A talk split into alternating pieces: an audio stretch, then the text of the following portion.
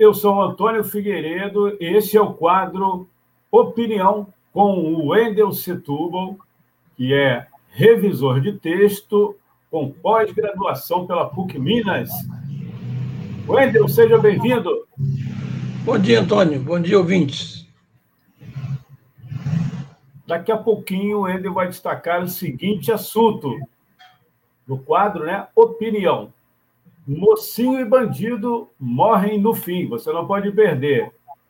Anote aí nossos canais de comunicação. Você que está fora do Rio, é, use o 21, né? código de área 21 65 53 8908 65 53 8908. E o bom e velho e-mail contato clweb arroba clwebradio.com. Vou repetir bem devagar. Contato, tudo junto, clweb arroba clwebradio.com. Deixe aí o seu recado. Bom, também temos o podcast. Você pode acessar logo após essa participação aqui no canal da Web Rádio Censura Livre, no Facebook e no YouTube, através de qualquer agregador de, de podcast. É, ou então ir na nossa página e tem lá o link depois do programa. Mocinho e bandido morrem no fim. É com você, Wendel. Pois não. Tudo bem, Antônio. É... Diriam uns que se o mocinho e o bandido morrem no fim, não é um western verdadeiro. Aqui no Brasil sempre se usou o termo faroeste, mas é western, em inglês, não, é evidente. Ou seja, se o bandido e o mocinho morrem no fim, não tem nada a ver com o bom e velho western. Não tem nada a ver com John Ford, que foi o melhor diretor de, do gênero ou John Wayne, um ator conservador, mas que tinha um enorme carisma. Mas pode ser um filme norte-americano, porque tem o FBI.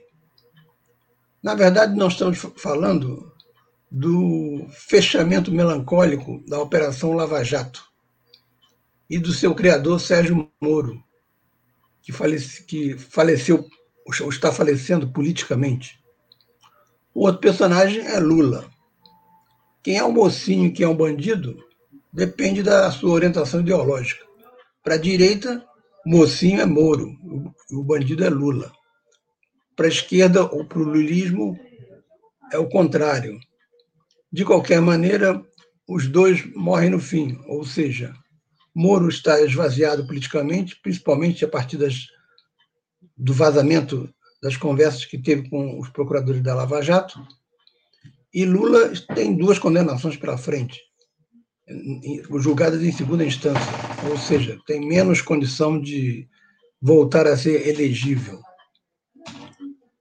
Por que, que eu falo no FBI? Porque foi no FBI, através da, do, do, da anuência, do, do, do sim dado por Barack Obama, que agentes do FBI ligados ao Partido Democrata iniciaram o movimento que pretendia tornar Lula inelegível.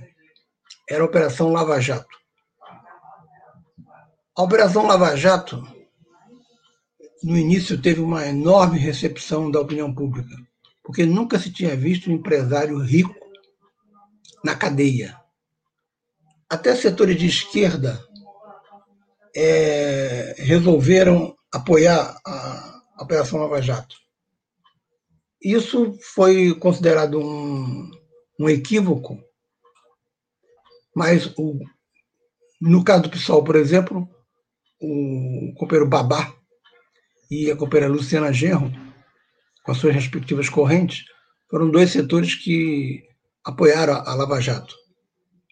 Apoiaram no sentido de que a opinião pública estava com eles e contente porque, até que enfim, empresário rico vai para a cadeia. Mas não era bem assim. O que acontecia, na verdade, é que o Sérgio Moro tentava coagir o empresário a informar alguma coisa que pudesse incriminar Lula. Como eles tinham pressa, porque era para tornar Lula inelegível, arrumaram duas coisas equivocadas. O triplex de Santos, né, ou Guarujá, e a, o sítio de Atibaia. Sim, o triplex seria entregue a Lula, pelos bons serviços prestados ao Odebrecht. Mas quando a, a notícia surgiu na Folha, Lula recuou e não assinou nenhuma escritura. Então, a condenação foi uma farsa. Esse é, julgamento tem de ser anulado. Já no caso de Atibaia, você não tem provas de que houve. É, quer dizer, Lula não, tem, não, não, assinou a escritura do sítio, mas você não tem, nesses áudios que, que vazaram, nada que se refira a isso. Então, seria muito mais difícil você declarar que esse processo também é farsesco. O sítio está no nome de, do filho de Lula e do filho do ex-sindicalista Jacobitar. É evidente que o filho de Lula não teria recurso para comprar um sítio daquele porte. É Lula, mas Lula não assinou a escritura. Então, esse processo também é farsesco, mas não é tão fácil, nesse segundo caso, Lula é, anular o julgamento. Bom, Bolsonaro esvaziou a Lava Jato porque queria eliminar de vez a candidatura Moro. Então houve uma aliança tácita entre o lulismo e o Bolsonaro para dar fim à Lava Jato. Ela foi se extinguindo, se extinguindo até acabar. O Lula acha que pode ser candidato em 22, mas, como eu disse, ele não tem como se livrar de dois processos. Pode se livrar do primeiro, mas não do segundo. Na verdade, na semana passada, Lula afirmou que seria candidato do PT. Caso não pudesse ser, ele indicaria Haddad. Esse, essa declaração de Lula é que motivou esse, esse texto que eu fiz. Porque como se fala que é necessária a união da esquerda contra o bolsonarismo, e que a esquerda poderia até incluir outros setores, isso já é mais polêmico, Lula dá um mau exemplo ao dizer que o candidato é ele e se não for ele vai ser o Haddad, ou seja, o PT vai ter candidato. Ora, se você entra numa discussão para formar uma frente, a questão do nome aparece no final, não pode aparecer no início você tem que discutir primeiro qual o programa que você vai formar essa frente e levar para as pessoas para mostrar como nós somos diferentes do bolsonarismo. Ocorre que Lula não quer discutir programa porque quer repetir mais do mesmo.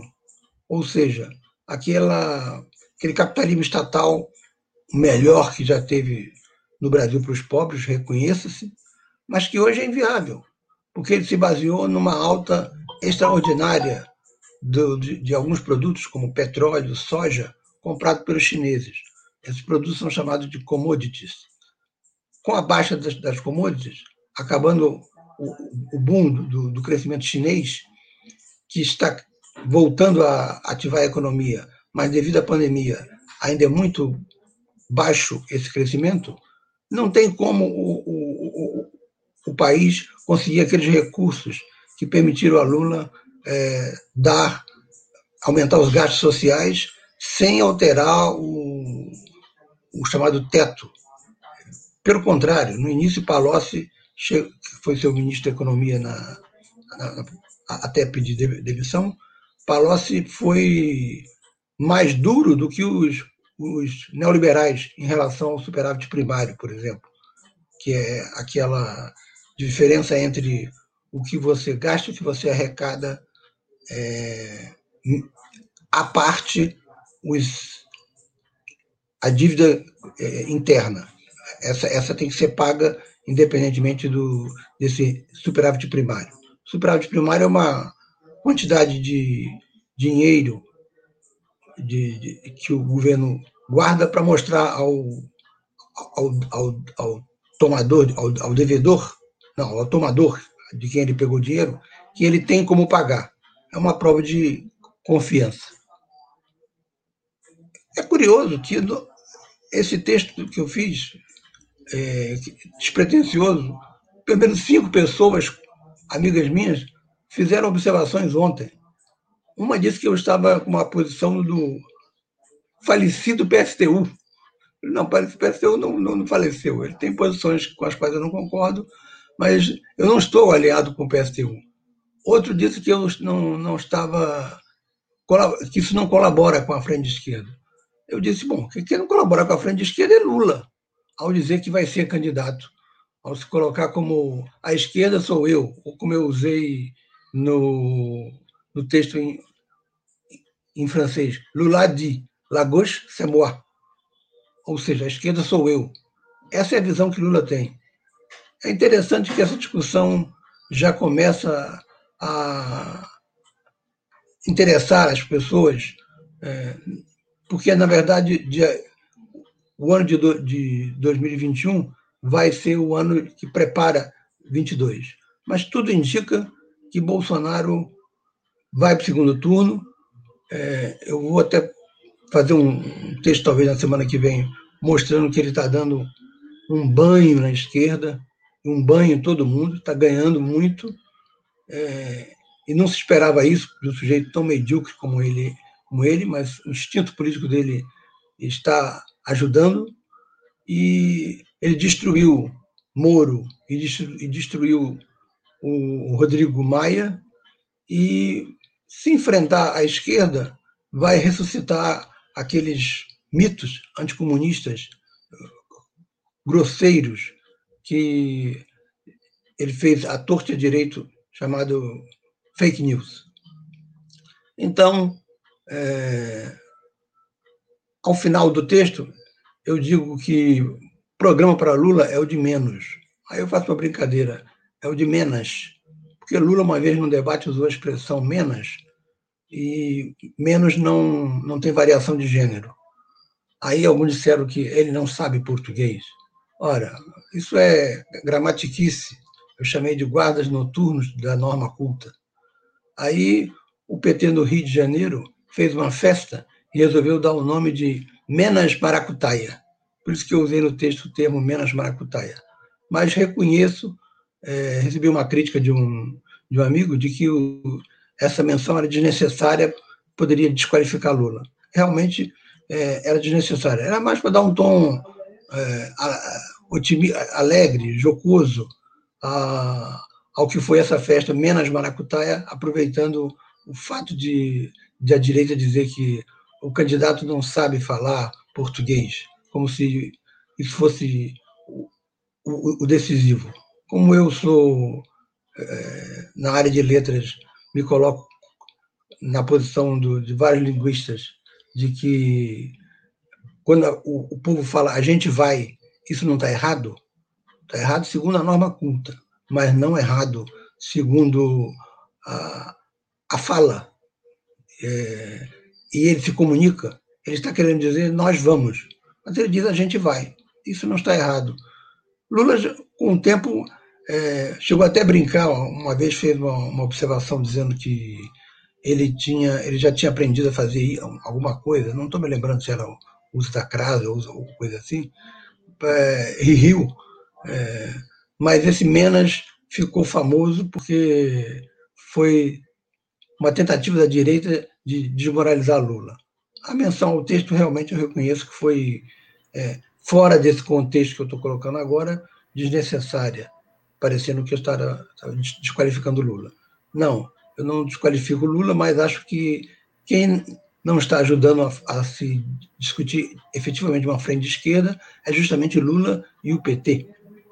Vide aqui em São Gonçalo, em que o PSOL conseguiu fazer uma aliança com o PCdoB e o PT não, não, não aceitou, porque só aceitaria se fosse Dimas Cadeira.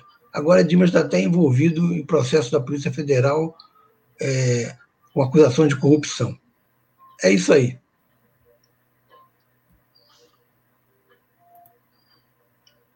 Wendel. Sim. É, temos aqui uma participação, eu vou destacar depois do nosso intervalo. É, Para quem está acompanhando o nosso é, quadro, né, o quadro do Wender Setúbal, revisor de texto, de textos com pós-graduação pela PUC Minas, toda quarta-feira aqui na Web Rádio Censura Livre. Você que está acompanhando pelo Facebook, pelo nosso canal no YouTube, está na tela aí, e a gente vai colocar aqui o, o endereço, né? Esse texto que é, serve de base para o comentário do Wender Tubo no quadro Opinião, está lá no Fato e Ideias. Fato e Ideias, a gente vai postar também o link para você acompanhar aí depois né, o texto do Wendel Setúbal. Nós vamos ao intervalo e daqui a pouco a gente volta com a participação do Sócrates. Ele é 11 é São Paulo, né? Uhum. Fixo 11 São Paulo. Daqui a pouco a gente volta aqui na Web Rádio Censura Livre. Para manter o projeto da Web Rádio Censura Livre, buscamos apoio financeiro mensal ou doações regulares dos ouvintes, já que não temos anunciantes, não temos propagandas de empresa e não recebemos recursos de partidos e políticos. Seja um apoiador regular e ouça nosso agradecimento no ar durante a transmissão de nossos programas. Seu apoio é muito importante para nós. E os apoiadores recebem prestação de contas mensal temos uma vaquinha virtual permanente. Para apoiar, acesse aqui https dois pontos barra barra apoia.c barra CL Web Rádio. O nosso muito obrigado. Web Rádio Censura Livre, a voz da classe trabalhadora.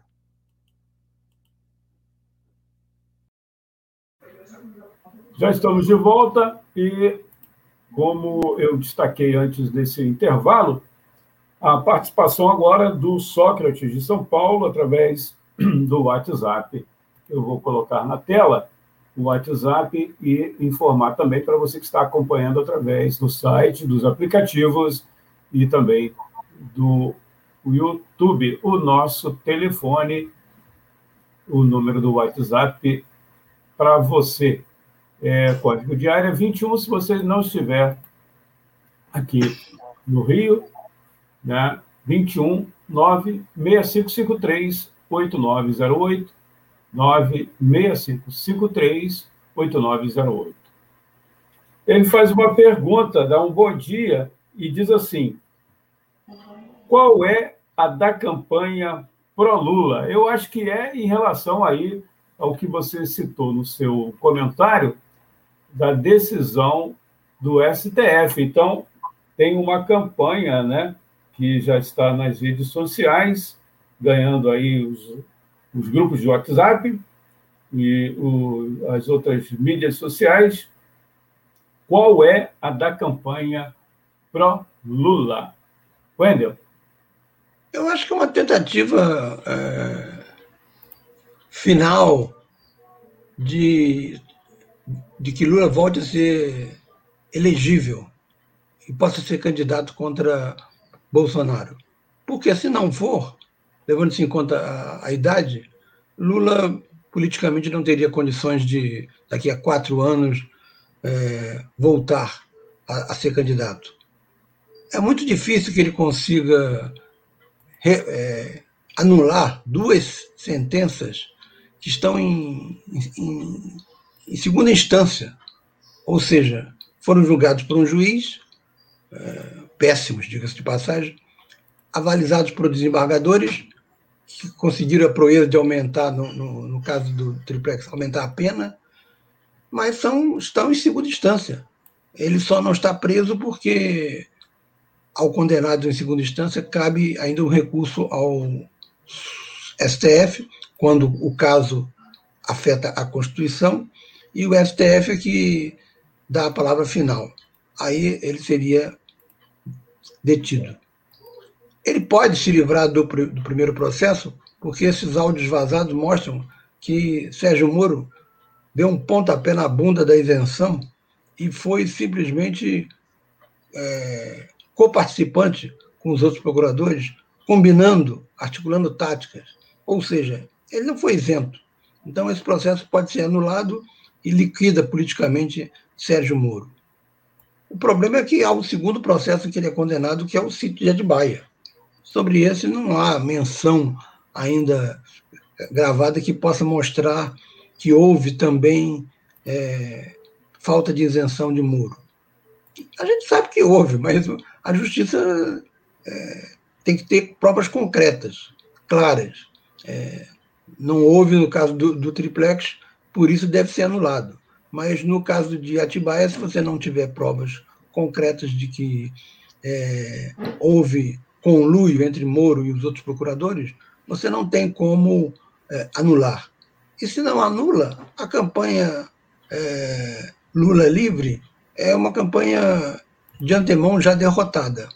Ela parte de um PT que não ganhou nenhuma capital, que perdeu as eleições, embora seja ainda o maior partido de esquerda do país. E pior, isso torna o, o Haddad simplesmente o plano B. Em vez de. Já que eles querem ser, que saia candidato pelo PT, por que não lançar logo o Haddad? Mas não, guardam o Haddad. No fim, o Lula diz que apoia Haddad e ninguém conhece o Haddad. O Haddad tem um problema, é um, uma pessoa bastante é, equilibrada, com bom conhecimento, mas ele tem uma visão, ele passa uma visão de, muito acadêmica. O, o povo, é, gostemos disso ou não, gosta mais do estilo Bolsonaro é, estilo Ciro Gomes, estilo Lula. O Haddad é muito é, acadêmico, muito é, educado e passa para a opinião pública, principalmente os setores mais populares, a visão de que ele não vai enfrentar os poderosos, que é sempre o que o, o, o povo quer que alguém os, os, enfrente. Por isso o sucesso inicial da Lava Jato. Então, eu acho que essa campanha está de antemão fadada ao fracasso. Seria muito mais interessante que o PT se juntasse à frente de esquerda, fizesse um programa e aí discutisse os nomes.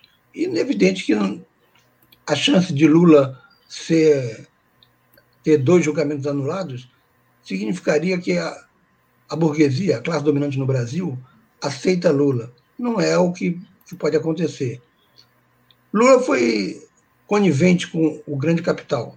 Mas há um fantasma que é o de, o de Getúlio. Getúlio foi ligado ao grande capital e quando foi no mandato de último de 50, 1950 a 1954, é, acossado pela direita. Ele radicalizou, criou a Petrobras, criou a Companhia Siderúrgica Nacional, tomou medidas que nenhum burguês tinha, tinha, tinha tomado. Foi o, o, governo mais à esquerda da, que a burguesia teve até então. O de Lula é mais do que de, o de Getúlio. Esse fantasma de que Lula, acossado pela direita, caso ganhe, deu uma radicalizada, não está fora do horizonte. E isso é que, que leva a burguesia a dizer: não, esse não, esse já cumpriu o seu papel. Por isso eu acho que essa campanha está fadada ao fracasso e não colabora no sentido de formar a frente, porque personaliza muito é, em Lula. Lula é, é o, o, mito da esquerda, tal como Jair é o, é o mito da direita.